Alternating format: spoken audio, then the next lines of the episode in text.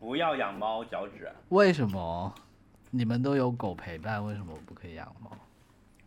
一个一个大龄男青年一个人独居，养养着一只猫是件很 desperate 的事情。那那如果养三只猫呢？养三只猫就是变成了村上春树了。就是三倍的 desperate 是吗？嗯，那倒没有，就是你会呃自己一个人在家里听着爵士乐，在煮意面啊，然后又在养一堆猫啊，然后就是自以为自己什么。有谁会喜欢孤独？只不过是不轻易随便交朋友罢了。天哪，你这是亚洲潮啊！但是我可以听着摇滚乐在这里洗我的浴缸啊，不可以吗？让猫在干嘛呀？猫就干它自己的事情啊，它又不需要我管它。你听说过“女不养狗，男不养猫”这个说法吗？哎，没有哎。嗯，为为什么呢？这个我也不知道为背后的原因。哎，对啊，而且翠宝就养了一只狗啊，你要不要去？The point is，她不是自己一个人养那只狗。OK，就是一个独居的女人自己养一只狗，就会会变得怪怪的。为什么？因为他说不出来了耶，很很明显是他编的。这个说法。嗯。啊啊。他是你的小狼狗，这个说法你懂的。可是为什么男的不能养狗呢？养男的不能养猫，他说。啊，不能养猫。因为猫是一个阴气很重的东西，就是传统上认为猫是通灵的嘛，它是，呃，walk through the gap between words。嗯哼。嗯哼，他能看到一些正常的。阳界不应该看到的东西的。哎，你这么一说，让我觉得好有趣。嗯。但其实我个人我不想，我不建议养的原因，是因为我觉得这种生命其实真的要考虑好，就跟要养小孩一样。嗯，就是你要有 commitment，对吧？对，而且就是这个 commitment 真的是十几年，就你想想，你七年后还会跟他在一起，八年后还会跟他在一起。因为你不可能说我养啊，我先养两年看看。我觉得如果这种心态就不要养。是的，你看我现在就被拖得很累，但是没有办法，我是一个言出必行的人，对啊。是的，不过就是我这这老师就说，因为你，因为对你来说，你可能多一只猫少一只猫，可能影响不是太大，或者说就说跟那只小动物狗或者猫跟宠物比起来。可能你收养了它，就是决定它可能一辈子就是靠着你了嘛。你如果哪天改变主意了，对它来说可能就真的是一个非常大的巨变了。所以还是要好好考虑清楚，对吧？你这样讲讲的太，你这样讲讲的太高大上了。我想告诉你的血泪的事实就是，当你晚上十一点半跟一个妹子在酒吧坐着，然后你你看了看表，妹子说今天别回去了。啊，跟一个小伙子，对，然后人家你看了看表，然后他说，跟一个九一年的小伙子，别回去了，阿，瑞丽，我我掉线了，大家你们继续说吧，我刚才掉线了，没听到你们在讲什么。好，西瓜已经忘了自己讲到哪儿了。没有，然后你就说不行，我要回家喂狗。然后对面那个不管是小伙子还是小姑娘，都会心里说：“妈的，你还是回去喂狗。” 哎，西瓜，你吐槽的功力大涨哎！没有没有没有，那那那没有啦。我觉得如果对，这是一个测试对方诚诚诚意的一个标准。如果那对方真的就很想跟你一起共度良宵，就会说：“那我陪你一起，好不好？”啊，我也好喜欢狗哦，可以去你家看吗？呃，你这又是讲的光明的那一面了。真实的情况是，就是 对西瓜很有经验是吗？会问你说，那我们搞的时候，他会在旁边看着我们吗？那西瓜，你是被人问过这个问题是吗？我感觉他是被看过。我不回答这个问题。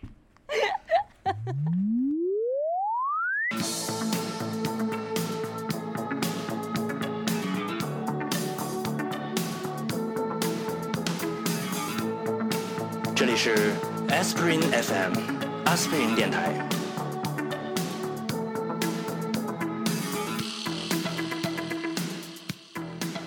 大家好，欢迎收听 Aspirin FM。尴尬，今天是我第二十六期节目，我是大西瓜，我是翠宝，我们又回来啦。我是脚趾。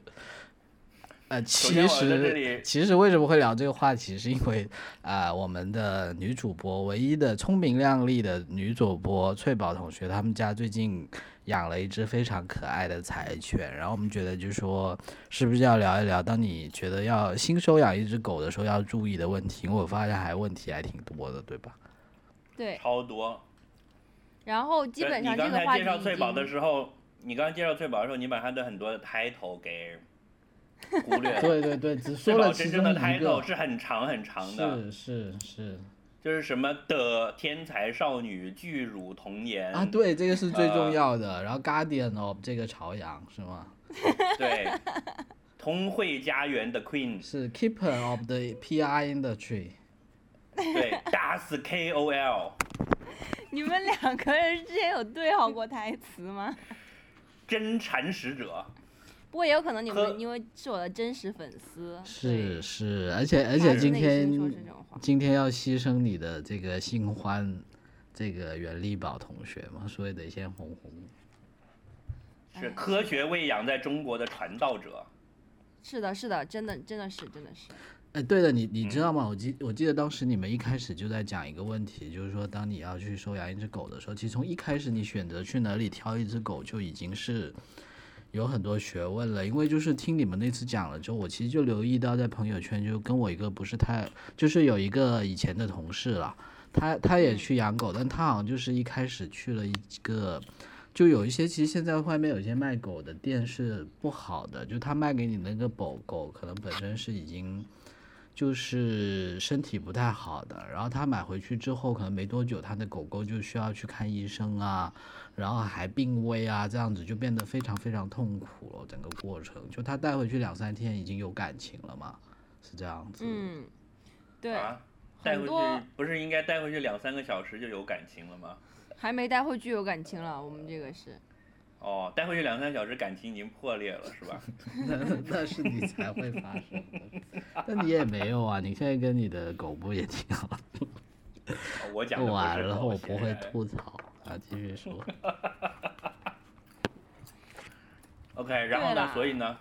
对啦，因为养买狗就是你获取那个小狗的地方要非常注意，因为有很多很多的那种不正规的宠物店，他们会把小狗就是特意的一些病狗卖给你，就是俗称叫做星期狗。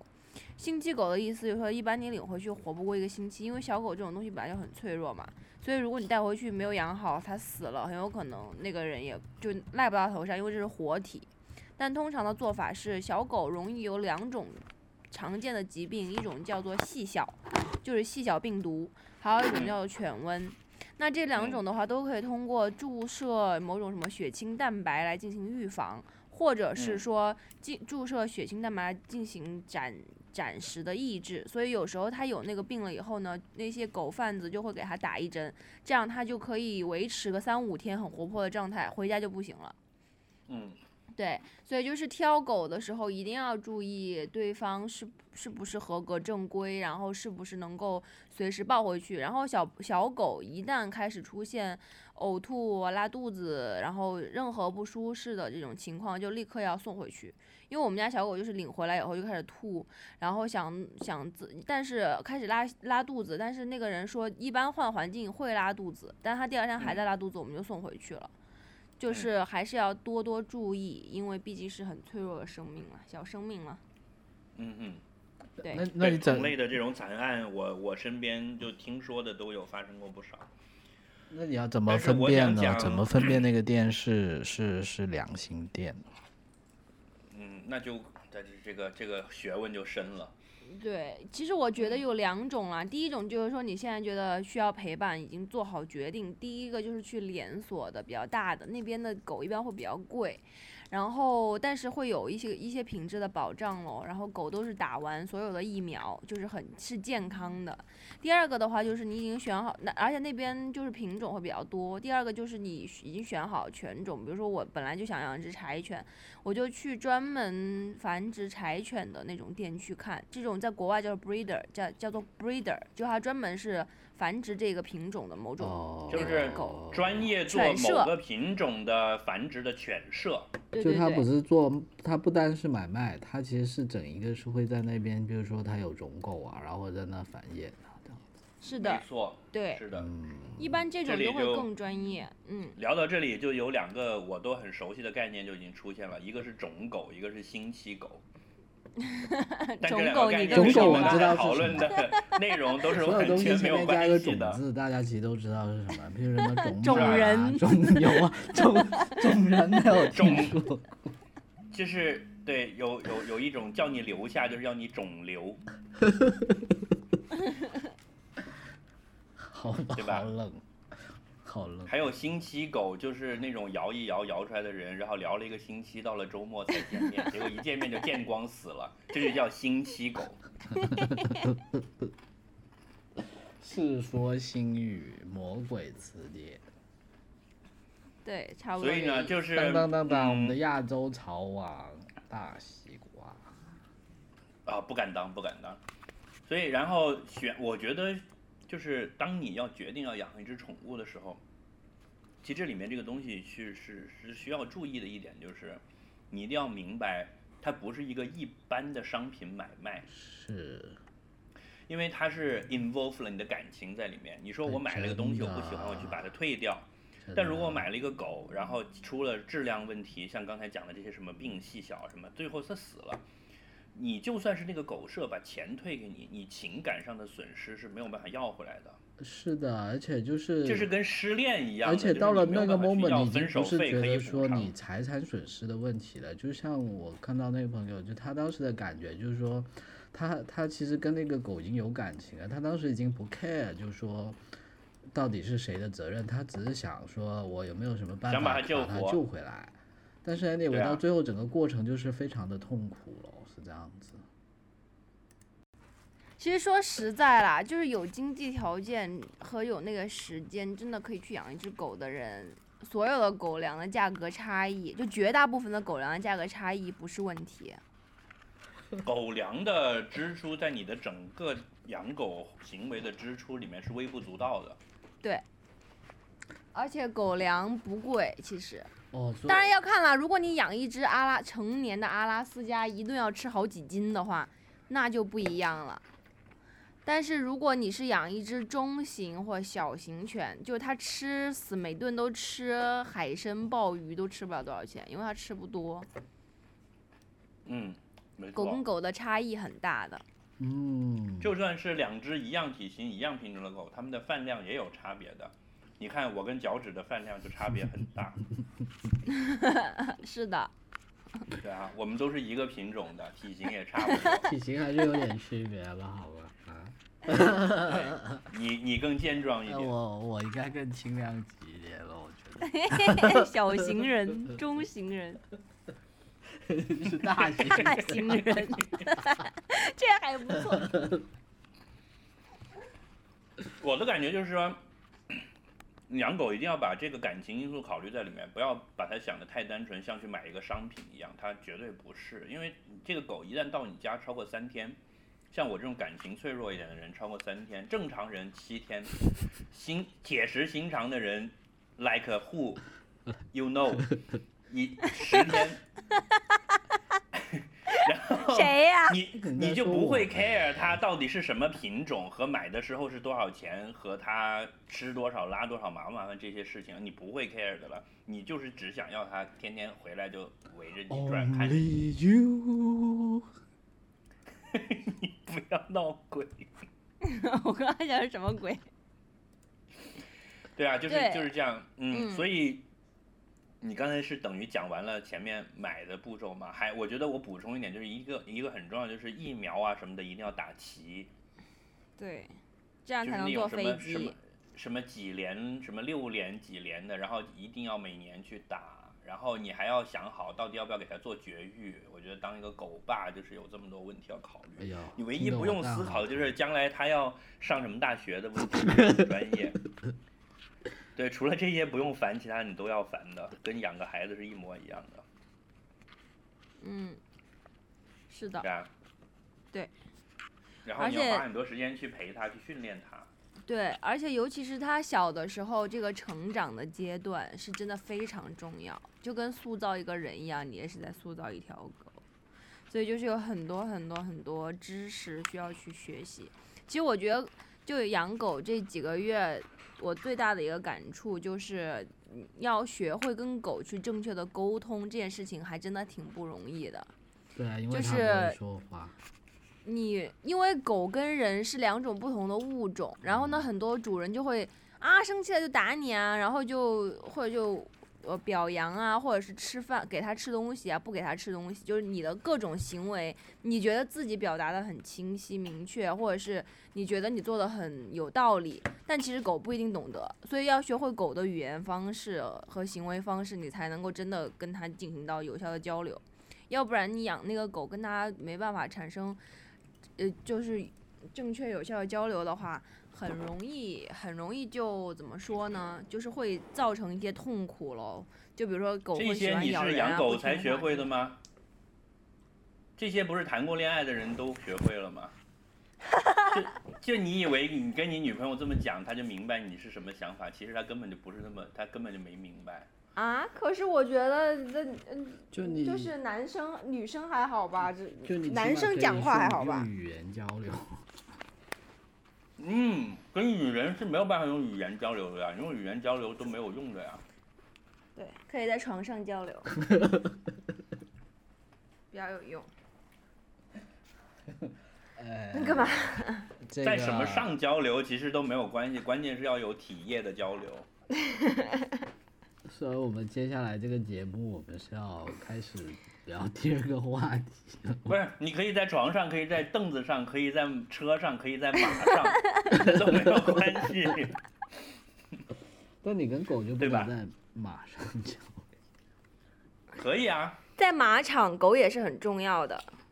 对啊，嗯，嗯，因为我们单位就有一个领导级的好同事，他就有两匹马，嗯，然后每天对是专门是是法法国买回来的哦，所以也听不懂中文。对他说要 Bonjour 讲，对，然后会买进口的苹果和进进口的胡萝卜什么的给他吃。我操，然后呢？那他本身也是喜欢马术的，就是也会去，每周末都会去马场。那他其实每不不会等到周末，平时也会去喂它们什么的。然后就看但我的法国马子。谁会这样子说啊？会 po 一些照片，然后就说啊，今天天气很好，骑着马去怎样怎样。不是，看我的法国马是怎么回事？不是他，你少听了一个字。刚才乔治说的是，掏出手机翻开照片，看我的法国马子。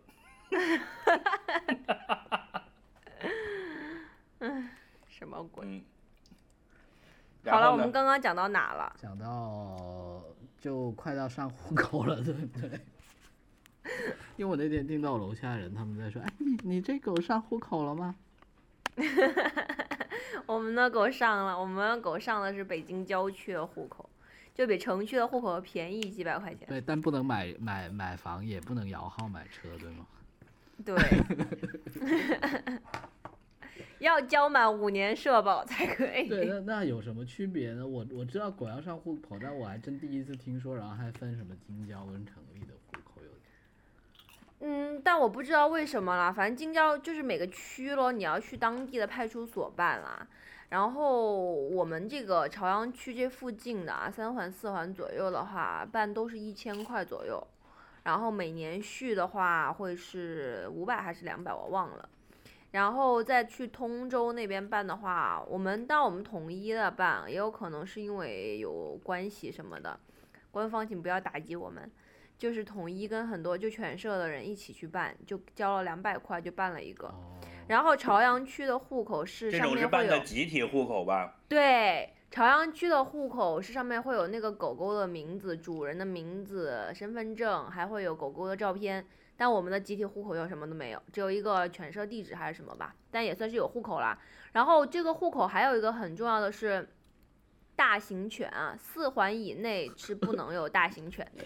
对，就根据它的肩高来，就是你的狗，就再有钱，你也不可能在四环内的派出所办到它的户口。天呐，这对，作为一个柯基的狗主，我就告 告诉你，当时我们的柯基就是这样可以上到了城区户口，因为它只算肩高，而我们是以腿短著称的。对我们家的狗成犬会是三十八厘米，好像那个呃要求是四十四十厘米吧，所以 maybe 如果它长得个子大一点的话就不行了。其实我觉得就是这个是完全不科学的，为什么？因为像柯基就属于中型犬啊，但当时上户口它量身高就算矮，算小型犬的来算的呀。而且哦并不是越大的狗就越凶啊，因为有一些烈性犬它很凶猛，但是其实它个子并不大呀。是是是，对不对？所以这个就这种分法根本就是一刀切的嘛。哎，我们不去吐槽它了。贵朝阳区就是以一刀切著称的了对，。朝阳区还有很多很出名的东西啊，譬如这个叫什么人波群众切，哦，对对对对对，嗯还有这个著名的，就是记这个叫啊、叫什么叫这个军情五处和克格勃之后的这个著名的这朝阳区群众是吧？是的，对世界第五大情报机构。哎所，以所以小心翠翠宝，你们家的这个你刚刚吐槽的这些会被这个朝阳区群众这个怎么怎么地？对呀、你们刚还暴露我的住址，说我是什么的 Guardian of，朝阳啊，不是，还有一个我都忘了，你们那个 title 是什么了。总之就有一个，编辑拜托删掉。草原的 草原的卡里西，哎，啊，讲到哪了？讲到户口了是吗？嗯，啊，办户口，反正 anyway 就是真的跟养孩子一样，因为我们家狗前一阵就是前几个星期，还有被一只大狗咬伤，就当时的心情真的就跟孩子受伤一样。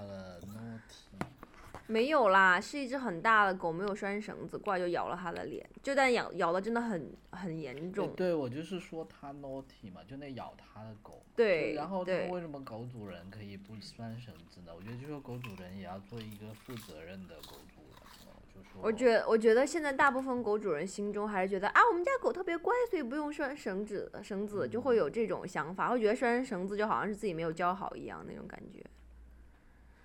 来，所这个西瓜好好批判一下。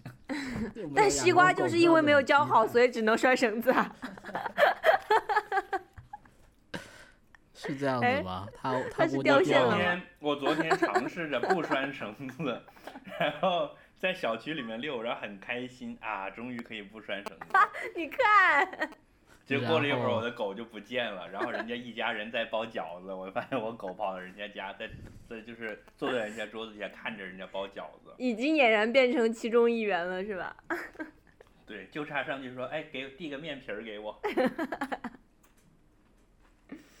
哎，总之我觉得大型犬还是要拴拴绳，肯定，我觉得所有的犬都应该拴绳啦。就包括我爸妈现在都会有这个意识，就会让我说你去遛狗你要拴绳子，因为我妈就不知道看了哪些微信的那种转转来转去那种文章，就是说所有的流浪狗都是因为没有拴绳子，然后后来就跑丢就变成流浪狗。突然有一天听到了野性的召唤的 call of 的那一句。The Wild，哦，真的，大学的时候还读过这本书哎。是，对我，对我 Jack London 吗是一本书，对呀。他就是讲一只家狗到了某一天突然听到了野性的召唤，然后回归大自然了。对，然后他的一些在自还不是发然的活动，情了呗？对，发情了，公狗就会跑掉。嗯，没有啦，我觉得这里面有一个有一个误区，就是说，呃，因为我在我在国外旅行，我是看到他们经常会有狗公园的，嗯，就是比如说你你在街上遛狗，牵着狗，牵呀牵，走着走着就就会街角会有一片小的公园，它是用铁丝网拦起来的一片小的空间，到那里面你是可以把狗放开，让它去撒野，然后丢球玩啊什么。因为其实狗是需要这样一个地方的。你想，如果你一天到晚在家里，你也是趴着站着，然后好不容易能出来玩一下，又得拴着绳子，其实它也很憋屈嘛。但是没有这样一个地方让你去去撒野呀。如果有的的话，我相信大家都愿意在街上的时候一定要拴绳子的这个原则，大家应该要遵守了。但现在很多嗯时候是因为从家里出来就是来出来玩儿一下的，就他们会有这样一个概念，就是说，在家里就就就要守规矩，在外面可以玩一下这样，但其实是不安全。是的，就是嗯熊孩子与熊狗。对呀、耶！这就说养狗还有什么好玩的事？除了这个喂狗喂的很辛苦之外，最近有什么新的见闻呢？你们？哎，你们有没有装那个微信运动，然后在每天在上面就是刷步数这样子？我有啊，但是我现在从从以前我一万多步都可以在在第一名，现在变成了没有两万步，根本连前五十名都进不去了。就就我觉得最夸张的，就就像我我现在的好友还好了，我看过有人在发朋友圈，就是说他们那个群很变态的，就基本上就是有很多个都是那种什么五万步、八万步、十万步，我都不知道那些人怎么搞出来，他是不是一边坐在那里一边在那里摇手机啊？不是那个你的好友是马俊仁吧？不是，是华为的人。马大俊仁，我刚才在想马俊仁是谁？是一个走路很多的人。军像我们听众都知道，有个叫马俊仁，他每天走很多路。是王军霞吧？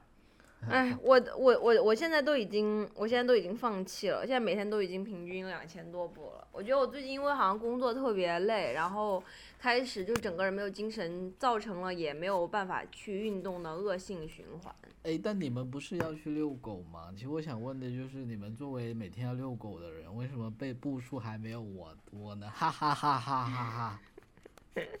根本都没有人在看这个排行榜，尤其是我们这种人，每天给我推出说你是一百名，你是第七十九名，我就根本就不想打开，你知道吗？就你意思就是说，你们这些这个没有陪伴、没有的人才需要每天在那里看这个榜是吗？完了，会会误伤我们很多粉丝的。我觉得，我觉得狗其实，我觉得遛狗这件事情其实是很值得探讨的，因为其实如果你家里足够大的话，它能够活动开，所以它其实是可以在家里完成它运动量了。出去主要是解决上厕所呀，以及与狗其他的狗狗社交。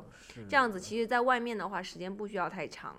然后第二个就是说，狗的年龄跟它的性格也很有关系。像我们家狗年龄小，年龄小的狗其实走不了太久就会累了。哦，对，对，它走一下就会走不动，跟小朋友一样，然后它休息一下会再继续走，所以其实不会每次要遛很久，然后一般都是出去遛的时候就尿尿啊、拉粑粑，然后回来以后就会休息，休息完了以后会在家里疯跑，然后再休息再疯跑这样子，所以就小狗不需要遛太长时间，然后但是大狗的话就可能需要注意一下调整它的运动量的情况，因为它如果它如果就是精力没有发泄出来，它又会在你在家的时候就会发疯，这样就不好。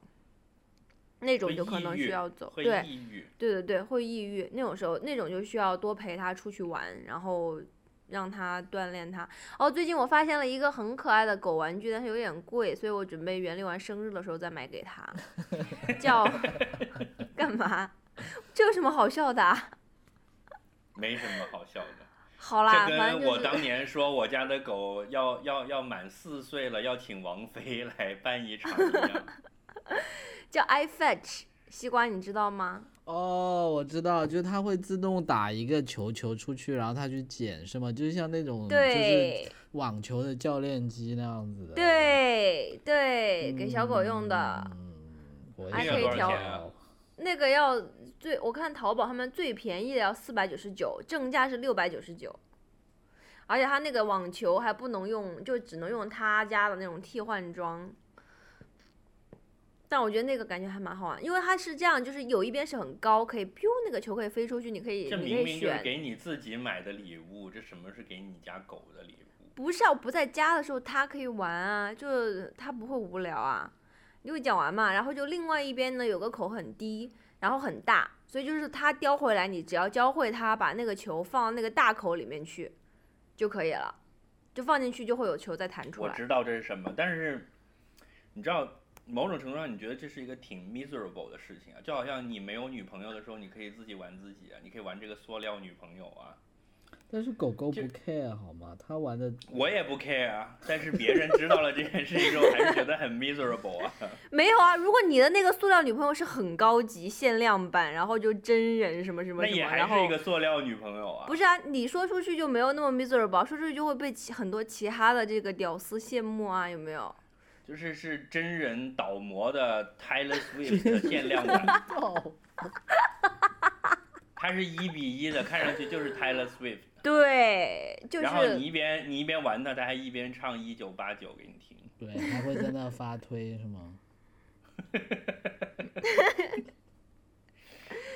就我觉得还是人带着它玩才好吧。那个东西我曾经很想买过，但是后来就因为这个 concern，我就我就我觉得不是啦，因为你人，因为你人就是的时间就是怎么说，人的时间就是绝对是有限的，你不可能每天超陪他超过两个小时，除非你不上班。对，而且你要想一想那些有一个教练机在教他打网球的人的感受，好吗？就你这番 言论发表出来之后，就是请不起教请不起活人教练的人，请的塑料教练啊。那也不错啊，好歹有网球打，就好过什么也没有嘛。你知道曾经任天堂出过一个游游戏叫任天狗吗？啊，我就养过啊，那是我养的第一只柴犬。原来养柴犬早有历史。对啊，然后就每次都是脏乎乎了，我再去给它洗澡。嗯，乔治，我建议你在想，不管你是想养狗还是想养猫之前，你可以先去玩一下那个，看会不会一个星期之内你的狗就死掉了。我觉得肯定会。对，如果肯定会的话，你就不要养了。而且像你这样的大忙人，经常夜里十一点才从三里屯回家的我的，不忙，对吧？我刚刚九点十点已经到家，哦，今天回来的比较早是吧？今天回来的已经比较晚了。哦，今天业务不不繁忙。对，嗯，就是我经常有的时候我半夜一点才到家，然后我已经困成狗了，我还要下楼遛狗遛一个小时才能再回来再洗澡睡觉。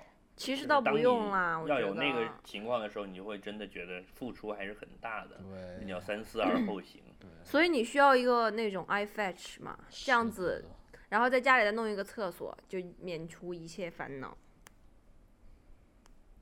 嗯，那那你养它在你的 point 在哪里呢？那还不如养一个任天狗啊。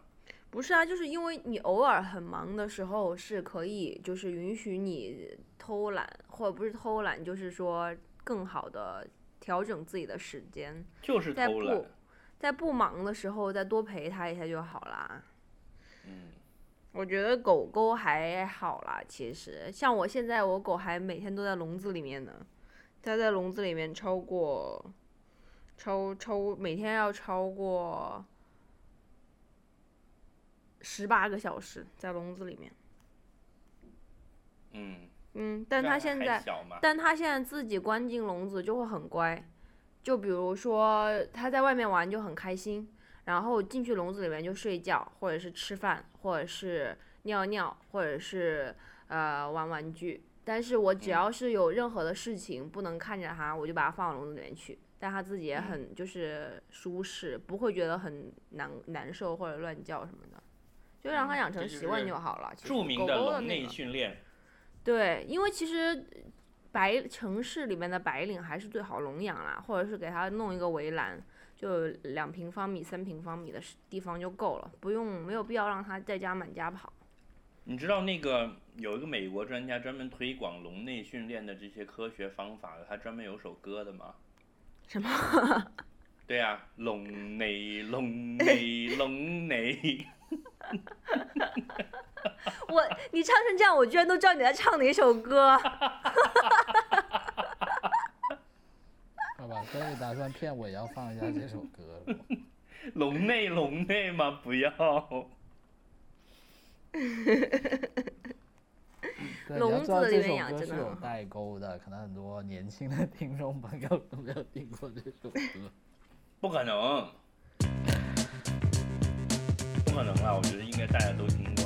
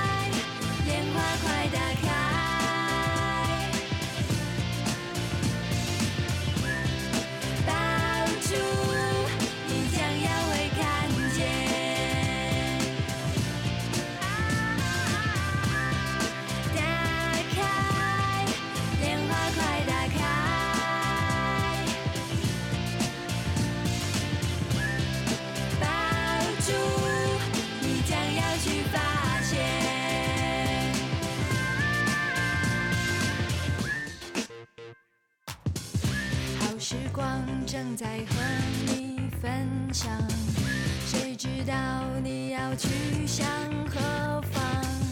好时光正在和你分享，到天亮你要去向何方？